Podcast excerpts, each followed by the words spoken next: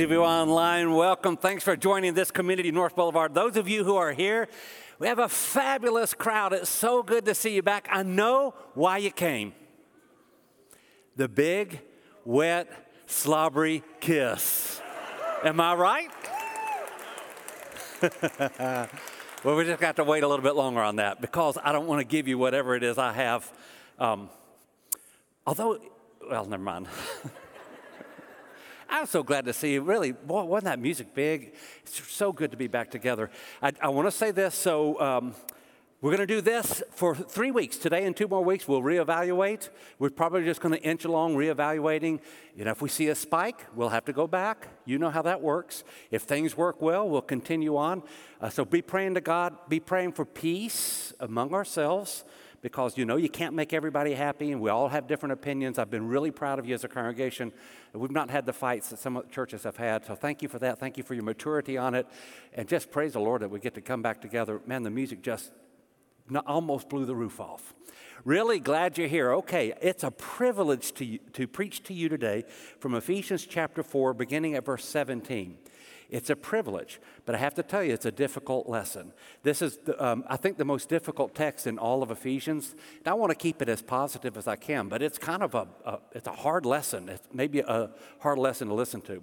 So um, before I do that, let me say this. I'm really excited not only because we're all back together, but because tonight we start that relaunch or that refocus on small groups. We have a new curriculum coming apart. We've asked you, will you commit to a small group for the next six weeks? Give us a shot at it. The curriculum, I think you'll enjoy the curriculum. It'll be a little bit uh, challenging. I actually had Anthony Walker help me with one of the lessons, and I've got Anthony explaining it, I think. Hey, Anthony Walker of Highway 231 Church of Christ. Thanks for helping us out. Tell us what the project is you and I did together.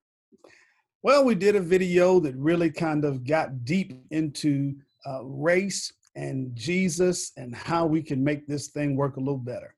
If there's one thing that we need to take away from that lesson that you could say right now, Anthony, I'm springing this on you, what would it be? Oh, there's prayer, there's grace, there's understanding, uh, and there's really friendship making those unique friendships. That's a big part of it. So, uh, hey, man, I want you to know that uh, our people adore you. And they always tell me that they're fine with me going out of town as long as I get you to preach in my place. That's true, isn't it? So join us tonight. Commit. Just give us six weeks. If you're not in a small group, give us six weeks trial. If you don't like it, you can drop out. I'll harass you again next year sometime. But let's see if we can't claim this blessing strong small groups out of the pandemic. That's one of the things I think God wants us to get out of this pandemic. And now we're going to jump into the text of Ephesians chapter 4. First, the story. So uh, in 1945, the USS uh, Indianapolis set sail for a secret mission carrying parts for the atomic weapons that would eventually be dropped on two cities in Japan. Because it was a secret mission, even the Navy, many people in the Navy didn't know about the ship. Well, some of you know about the uh, infamous story of the Indianapolis. Uh, on July the 30th of 1945, it was hit by two Japanese torpedoes. There were about 1,200 men on board, uh, uh sailors and also Marines. 300 of them went down with the ship. 900 of them survived, but they were um, left in the waters of the Pacific for four and a half days. Uh, it was the worst disaster in naval history, U.S. naval history. Um, they faced starvation. Many of them had injuries that they died of. Uh, if you know anything about the Indianapolis, you know that the shark problem was unspeakable. We can't really talk about that. 300 of them survived, 600 died in the four days they waited. One of the greatest sources of suffering was thirst. So, because the Navy didn't know the ship had gone down, there was not a rescue mission sent out for them. So, these men are in oil slick waters, surrounded by an ocean of water, but unable to drink. And you know that if you drink the salt water of an ocean, it actually has the opposite effect as drinking fresh water. It, it dehydrates you, in fact, it poisons you. And so many of the men died of water poisoning while they were thirsting to death. And the way it worked oftentimes is the men would drink the water. It might give them a very brief um, pleasure thrill, sensation that they were being, their thirst were being quenched, but then they would begin to hallucinate. And in many cases, they went so crazy that they would swim away from the group, and that's when many of them perished in, again, very difficult ways. And so the watch phrase that the commanders, for the four and a half days that these sailors and Marines tried to survive, the watch phrase they used was this one over and over again Don't drink the water. Don't drink the water. And for decades after that, the 318 men who survived would have those words ringing in their ears Don't drink the water. In Ephesians, the fifth chapter, we'll get to it in a minute, Paul says that we live in, his words, evil days. Now, the truth is, there are boatloads, shiploads of goodness, not only in the church and in our lives and in the U.S., but at the same time, there is an ocean of evil. It seems to me that 2020 has highlighted some of the darker sides of living in a broken world. And probably we don't have to establish the fact that there's a lot of badness in this world. And Paul wants us to know, as followers of Jesus, don't drink the water.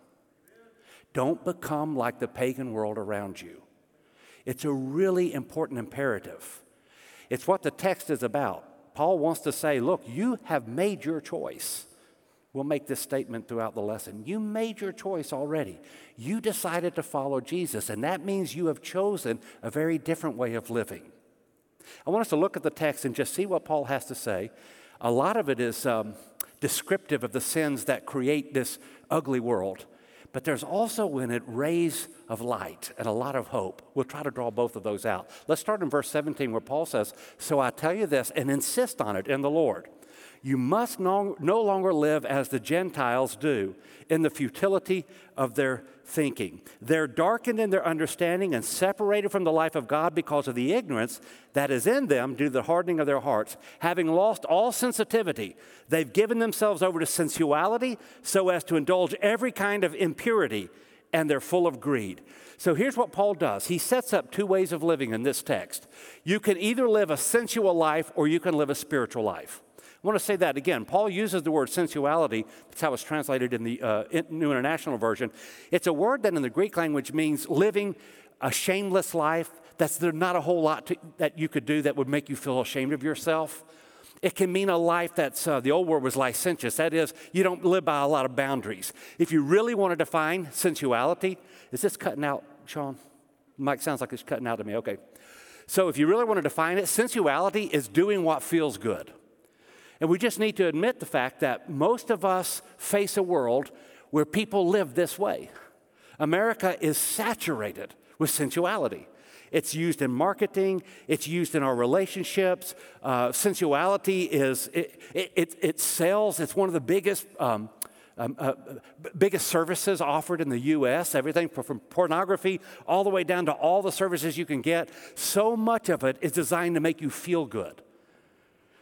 Paul wants us to know you really do have to make a choice. You either live a sensual life, indulging the appetites and lusts of the world, or you can live a spiritual life. The spiritual life is doing what is holy and right. So, the question the Christian asks about anything we participate in is this What is the right thing to do? We don't ask the question, what feels good? We ask the question, what's the right thing to do? And in fact, we just want to point out about sensuality that there, it comes with a huge price tag. Sensuality is sacrificing eternal joy for temporary pleasure. I just want to say it.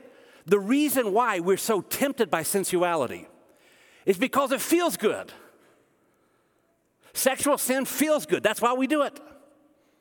When you get angry at your spouse and you scream at your spouse, it feels good to do it. That's why we do it. There's no other reason to do it. It feels so satisfying to be able to vent your rage on somebody else. Greed, hoarding the things to yourself, being stingy with your money, the reason we do it is because it feels good. There's no other reason to do it. So, what Paul wants us to know is that when we choose to follow Jesus, we turn down sensual ways of living. What we say from that point forward is not, does this feel good? From now on, we ask the question, what's the right thing to do? I mentioned last week my profound admiration for Tom Beatty, passed away a couple of years ago, a longtime elder at North Boulevard, who, as far as I can tell, never once asked the question, What feels good? He only asked the question, What's the right thing to do? That's the kind of decision that a Christian has to commit to. I just want to make sure that we understand how it works because Paul really describes what you might call the, um, the, uh, uh the spiraling out of control of sinful living, of living by sensuality. First, he says, sensuality starts by indulging your lusts. You want something, so you go do it. Then he says, once we've indulged our lusts, we end up having to harden our hearts. And you think about how this works. When you do something that's wrong, we're hardwired to want to justify ourselves. So once we do something that's wrong, we immediately begin to say it wasn't really wrong. It wasn't my fault. It's his fault. It's something somebody else did this. Maybe it's not wrong in this context. I'm not. We immediately start to harden our hearts. We all do it. It's a game we play because we can't stand living with a guilty conscience. So we just harden our hearts to what we've done. Third, Paul says, after we've hardened our hearts, our minds get darkened. When you harden your heart enough, you can no longer see the difference between truth and falsehood. If you lie to yourself long enough, you can't see the truth anymore. You can't tell the difference between what's good and what's evil. In fact, you start calling that which is evil good. The fifth step in this digression, Paul says, is we end up cut off from God because God doesn't abide evil. So we find ourselves cut off from God. And finally, he says, we earn the punishment that we deserve. Let me give you just one quick illustration of this. And I really have considered whether to do this or not. The text has a lot to do with sexuality. It's not a fun subject to preach on.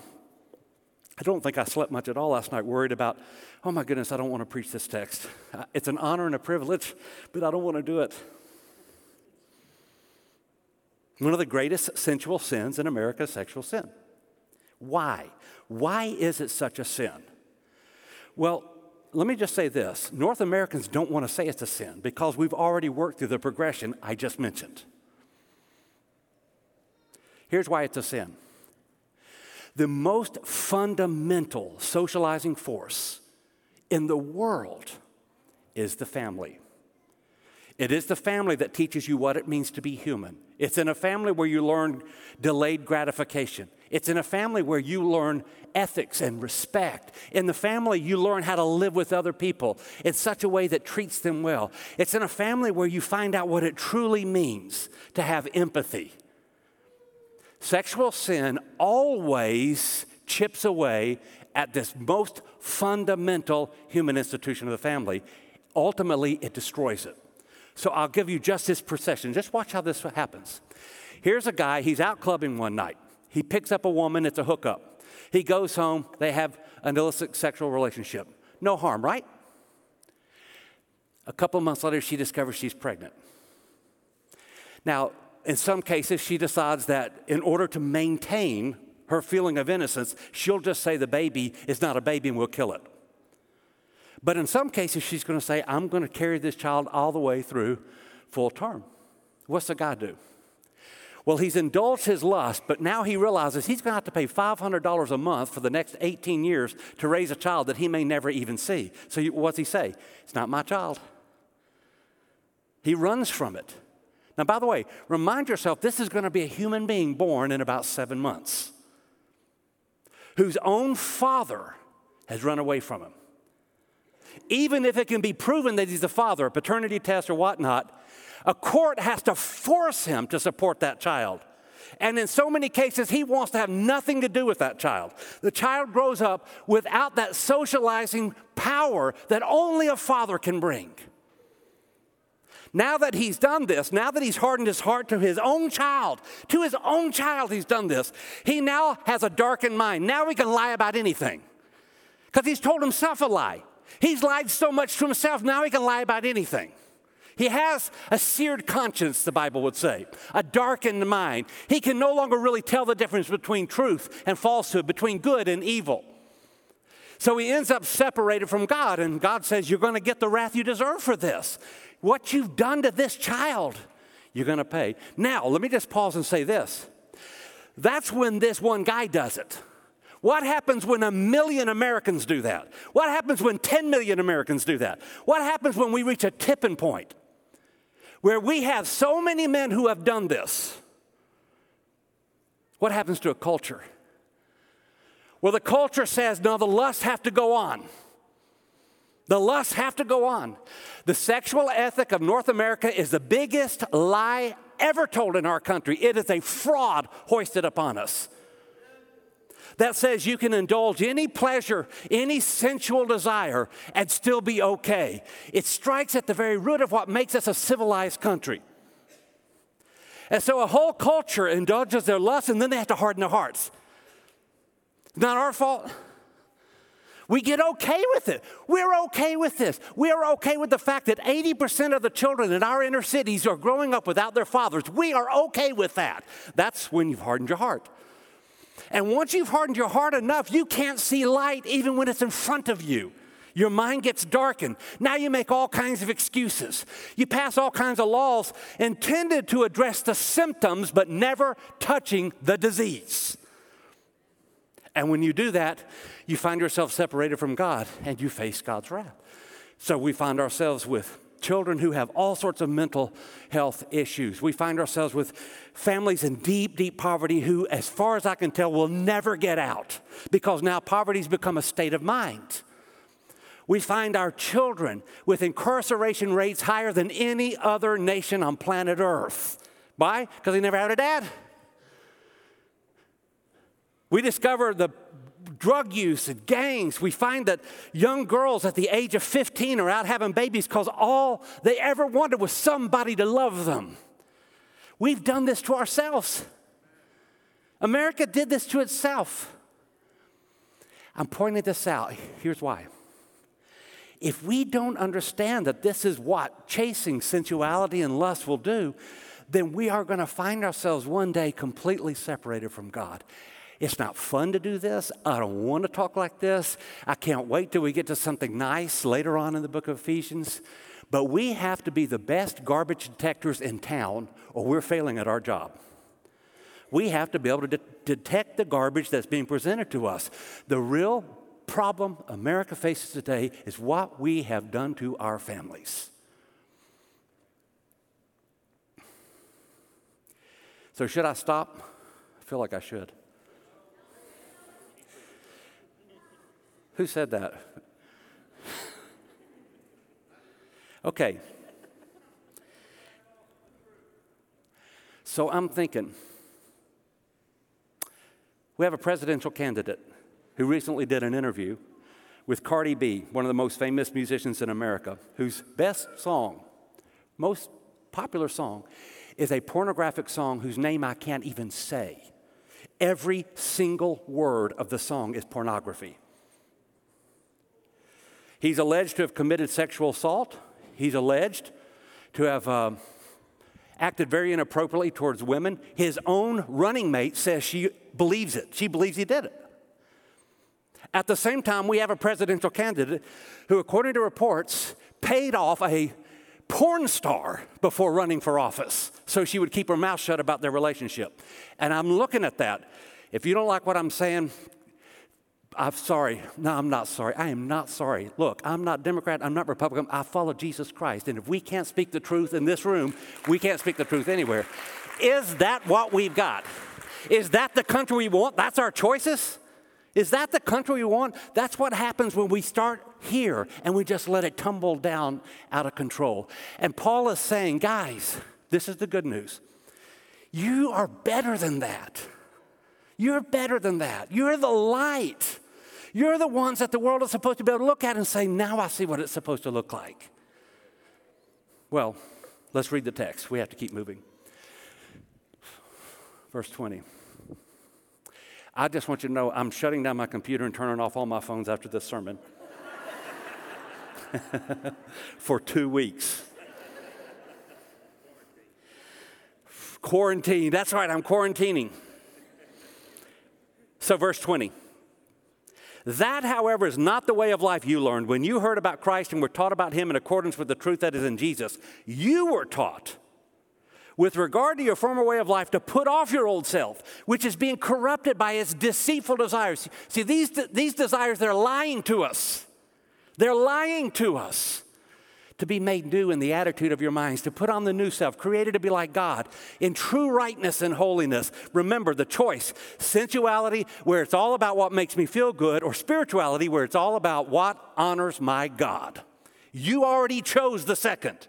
I'm just reminding you, you made your decision. Now spend the rest of your life managing the decision you once and for all already made. Let's keep going. We have to finish the text. Therefore, each of you must put off falsehood and speak truthfully to your neighbor, for we're all members of one body.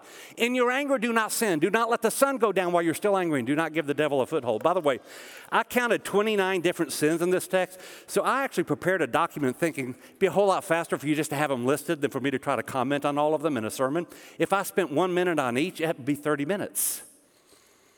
This will be available online, and those of you who are here, I think it might be in the pews as well. But I do want to comment once or twice. Let me just make sure you understand the beauty of this text. Paul says, In your anger, do not sin. So he doesn't necessarily suggest that anger is a sin. In many cases, anger is not a sin. If you walked up here right now and stomped on my toe, I'd get angry. That'd be the first thing I would do. That's not a sin. The sin occurs if I retaliate, it's what I do with anger that Paul's concerned about. You're going to get angry with your wife. That's not a sin. When you scream at her, that's a sin. When you refuse to forgive, that's a sin. When you make it worse because it feels good, and let's be honest, the reason you yell at her is because it feels good. It makes you feel like a victim, it makes you feel so abused. It's a good feeling. You chose spirituality over feelings. So now live consistent with that. Let's keep going. Anyone who's been stealing must steal no longer, but he must work, doing something useful with their own hands, that they may have something to share with those in need. Every provision God gives us is intended to be shared. Do not let any unwholesome talk come out of your mouths, but only what is helpful for the building up of others according to their needs that it may benefit those who will listen. By the way, if we just put this one thing into practice, it would make a really beautiful change to a lot of our lives. Don't say anything that's not designed to build somebody up. By the way, that doesn't mean it always has to be nice. Sometimes you have to confront people. I mean, in the middle of Paul saying, only speak what helps people, he says some very harsh things because he knows it helps them. So we're not suggesting that you must affirm everything everybody wants you to affirm. That's not love, by the way, that's foolishness. What we are saying, however, is weigh every word. Is this going to help? If it's not going to help, don't say it, even if it feels good to get it off your chest. Just don't say it. So Paul keeps going. And do not grieve the Holy Spirit of God, with whom you were sealed for the day of redemption. To grieve the Holy Spirit means to make him sad. How do you make him sad? Well, you don't do what he teaches you to do. Get rid of all bitterness, rage, and anger, brawling, and slander, along with every form of malice. Be kind and compassionate to one another, forgiving each other, just as in Christ God forgave you. Follow God's example, therefore, as dearly loved children, and walk in the way of love, just as Christ loved us and gave himself up for us as a fragrant offering and sacrifice to God. Now, the next few verses, Paul comes back to sexual sin, sensuality. again, what's the problem? You are trading eternal joy for temporary pleasure, deceitful pleasure.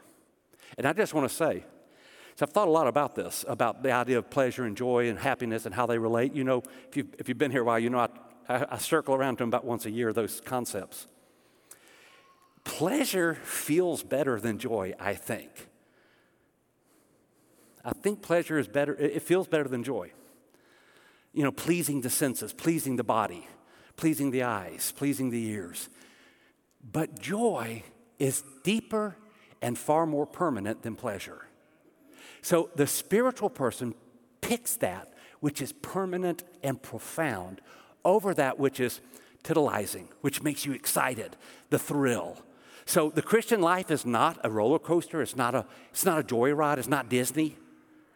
The Christian life is a marathon. And I can tell you, I've ridden Disney rides before, and I've also run a marathon, and nothing feels quite like finishing a marathon. There's something there, it matters. So we're choosing in Christ not pleasure, but joy permanent joy, eternal joy. So he says, Among you there must not be even a hint of sexual sin or any kind of impurity or greed, because these are improper for God's holy people. Nor should there be obscenity, foolish talk, or coarse joking. These are out of place. Instead, use your mouth to say thank you. For of this you can be sure no immoral, impure, or greedy person, such a person as an idolater, has any inheritance in the kingdom of Christ and of God. Let no one deceive you with empty words. I just want to pause on this. So he's talking about sexuality here, and he says, don't get deceived by people who want to soften it.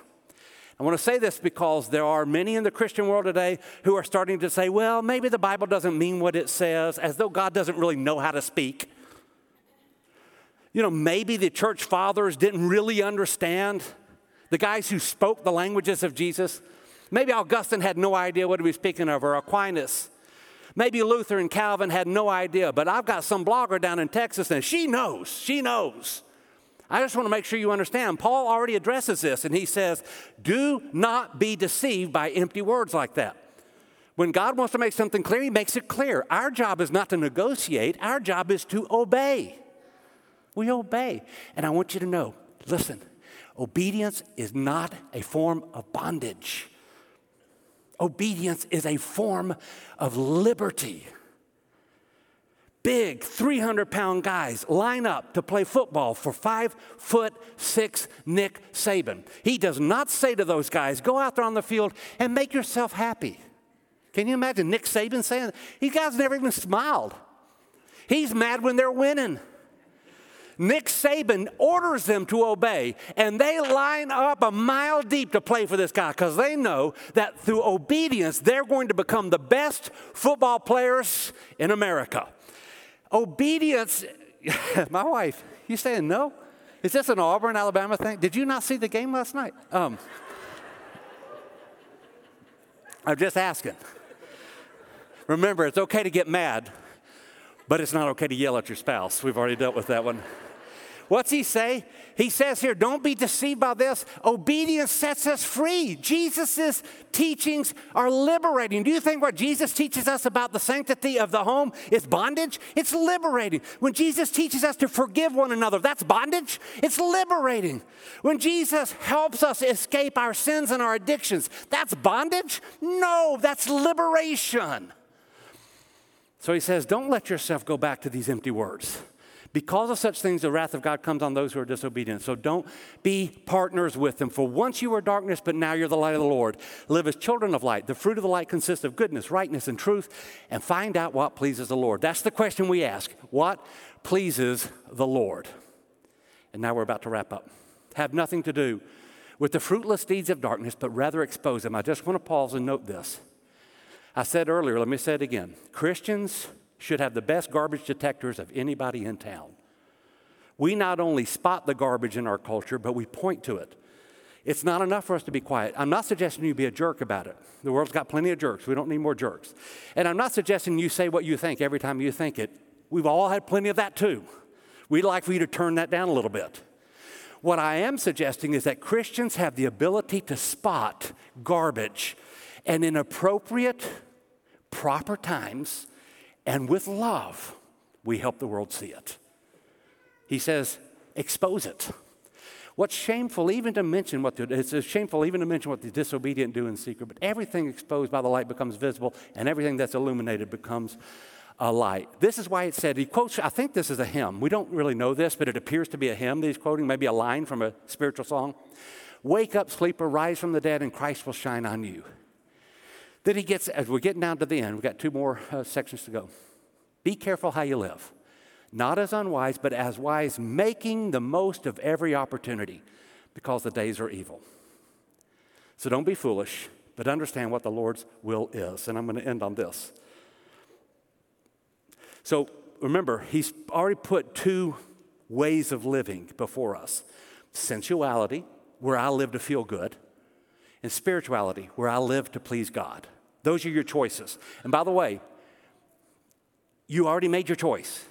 Like, I don't need to keep reminding you of that. You, when you were baptized, you made the choice. So now stop acting like you're not sure you made the choice and start acting like you made the choice. That's what he's saying. Don't go backwards. Don't go back to that pagan stuff. You get a choice now, he says, between either being drunk on alcohol or being drunk on the Holy Spirit. It's a beautiful way of thinking about it. You're either going to be controlled by your addictions or you're going to be controlled by Jesus. So he says, don't get drunk on wine, which leads to debauchery. The word debauchery means stupid behavior. Instead, he says, be filled with the Holy Spirit. So, I mean, it's a beautiful image. It's not just alcohol. So, alcohol is a problem. But it's not just that. Most of us wrestle with some kind of addiction. Most of us have an addictive personality type. Most of us are struggling with some kind of addiction. And Paul's just saying, don't be controlled by your addictions. Instead, be filled with the Spirit. Let the Spirit be the one in charge. In fact, he says, Be filled with the Spirit, speaking to one another in psalms, hymns, and spiritual songs, singing and making music in your hearts to the Lord, always giving thanks to God the Father for everything in the name of our Lord Jesus Christ. For the sake of time, I just want to make one quick comment about this, uh, the last verses 19 and 20. So, our fellowship has used these verses a lot to talk about what kind of music God wants. I want to say he does articulate the kind of music that he's looking for in these texts, but I don't want you to miss the point of the text. The point of the text is not about what kind of music God wants. The point of the text is be filled with the Holy Spirit. And even as a teenager, I thought it odd that we seem to focus on the thing that Paul wasn't that concerned about, what kind of music you have, and we neglected being filled with the Holy Spirit, which is the only point of the text. In fact, the way he puts it is be filled with the Spirit as or while, or it's a dative, it's a, this a, uh, speaking to one another is in the dative form in the Greek language. And here's what that means in English it means that the way you're filled with the Holy Spirit is through songs. So if you're asking yourself the question, well, how, do, how can I fill myself with the Spirit? I thought God had to do that. Paul says, well, sing. When you sing, it happens. So if you're online, I hope you tasted it, but if you're right here, the Holy Spirit was just rolling through us as we were singing. That's why we walk around with songs in our hearts. I don't care who writes your theology, let me write your music and I'll shape the destiny of your church. Music has that kind of power. So Paul teaches us that our music will fill us with the Holy Spirit. All right, we are in a spiritual battle, as we always have been as people of God, for our souls, the souls of our families, for the soul of our church, the soul of this congregation, the soul of America, the soul of the world. It's a spiritual battle, a spiritual battle that we fight. And to fight the spiritual battle, I'm going to move through these really quickly. They were really good, but we'll save those for some other time. I've got something else I want to do. You know, I usually come up with about three sermons when I walk up here, and I have to sort out which ones I don't want to preach, depending on how you look at me. And uh, so, just if you give me bad looks, you just missed another sermon. I'm sorry to say. So, here's what we do, guys we just do what Paul says. We conduct ourselves as children of God. We realize we're in a spiritual fight for our lives. This is a spiritual battle. I just want to remind you when you fight with your husband, it's a spirit, ultimately, it's between the devil and the Holy Spirit. It's bigger than you. You know, when you wrestle with your temptations, remind yourself it's not just physical. This is a cosmic spiritual battle for the soul of your life. When we deal with division in the church, and there are churches that are really dividing over mask and no mask and COVID and what we coming back together and so forth, I just want to make sure you know if we start to divide over that, it is not so much about us as it is the devil fighting the Holy Spirit. It is a spiritual battle that we fight, and there are eternal consequences. So we pick that which is spiritual. And when we do, we get the blessings of God. I got to go back to this story. So, the USS Indianapolis, 318 men survived of the 1,200 who were on the ship. Again, the worst naval disaster in American history. Those guys who survived, many of them convalesced in hospitals for months. Some of them were burned and injured in terrible ways. When they finally got back to the U.S., an awful lot of them never said a word about it. For a long time, nobody knew the story of the Indianapolis. So we're losing that generation of World War II veterans. Some of us are old enough to remember. I remember this. The World War II veterans I knew as a boy growing up never talked about the war. Julie's dad was at the Battle of D Day, Battle of Normandy. Never talked about it. You'd ask him questions, he'd laugh and brush it off. It's like they just didn't want to talk about it. Maybe it was so bad, I don't know. One guy who came through it was a young man who signed up as a Marine when he was 18 from a small town in Kentucky, Edgar Harrell. He was on the ship when it went down. He was one of those who held on to his, his brothers in arms as they floated for four and a half days, starving to death, injured, and watching one another killed. When he came back, he didn't talk about it. For decades, he didn't talk about it. He had so much anger inside of him. He had a rage inside of him, unforgiveness. He hated the Japanese. By the way, I'm old enough to remember when Nissan first came to Rutherford County. The rest of y'all remember that? There were people protesting. A lot of World War II vets, they were so angry at Japan and didn't want Nissan here. Thank God he's brought so much healing for us. But uh, this young man really wrestled with it. Until 20 or 25 years ago, when he finally, his son became a minister. By the way, he just died this year, January of this year. Edgar Harrell died, lived in Clarksville, Tennessee. His son became a minister, and his son began to work on him. Dad, you got to forgive. You got to let it go. You got to love even your enemies. You're carrying such a burden around. Harrell and the guys who survived began to have reunions, the survivors' reunions. They would get together and they started talking. In fact, he, he published a book a couple of years ago about his story. Finally got to where he could talk about it. And as they would come together and share their stories, each of them began to say, you know, it's time to let go of it. It's time to forgive. It's time just to appreciate what God has done for us. There were some issues that had to be resolved from the past. The, the commander of the ship was put on trial and all the sailors and Marines said it was a, a mock trial, that they were just looking for somebody to blame. Uh, Harrell was supposed to get a promotion, he never got it. On his 50th anniversary, he got his promotion to sergeant. And one time, I think the year, I've tried to find the exact year. He mentions it, but I can't quite clearly get the year. It's 2010 or 2014. Little less than two dozen survivors met for their reunion, and they decided it's time for us to put it behind us. So they had a special invitation. You'll never guess who showed up. The daughter of the Japanese commander of that submarine. They invited her to come. She came, and she brought her daughter, who was seven years old at the time. And all these uh, Marines, sailors, sat there trying to get their heads around what was going on. I hate getting choked up. When Harrell calls the little girl over and puts her in his lap and says, I love you. And it's gone. They put it behind him. This is exactly what Paul is teaching us. Don't drink the water of this corrupt pagan culture. Put it behind you. We're the people of God. And as the people of God, we're a light to the world. We're salt of the earth. We're a city on a hill. That's who we are. So we live consistent with that. I want to say a prayer. I want to call you, you guys, come on up, Sean, if you want. I want to say a prayer. We're going to ask the Holy Spirit into our lives. Because three times the Bible teaches us to pray in the Spirit. Jesus said, If you ask, I'll give you the Holy Spirit. Luke chapter 11. So let's pray that. Lord, there are difficult times there's still a lot of goodness. We don't want to deny that. So much good, but still a lot of difficult and a lot of evil. Our prayer, Father, is that you will fill us with the Holy Spirit so that we will choose spirituality over sensuality every time, that we'll do the right thing, Father. And it's in the name of Jesus that we gladly pray this prayer. Amen. So why don't we stand up, and if we can help you in some way, make that choice. You tell us how. Let's sing our song.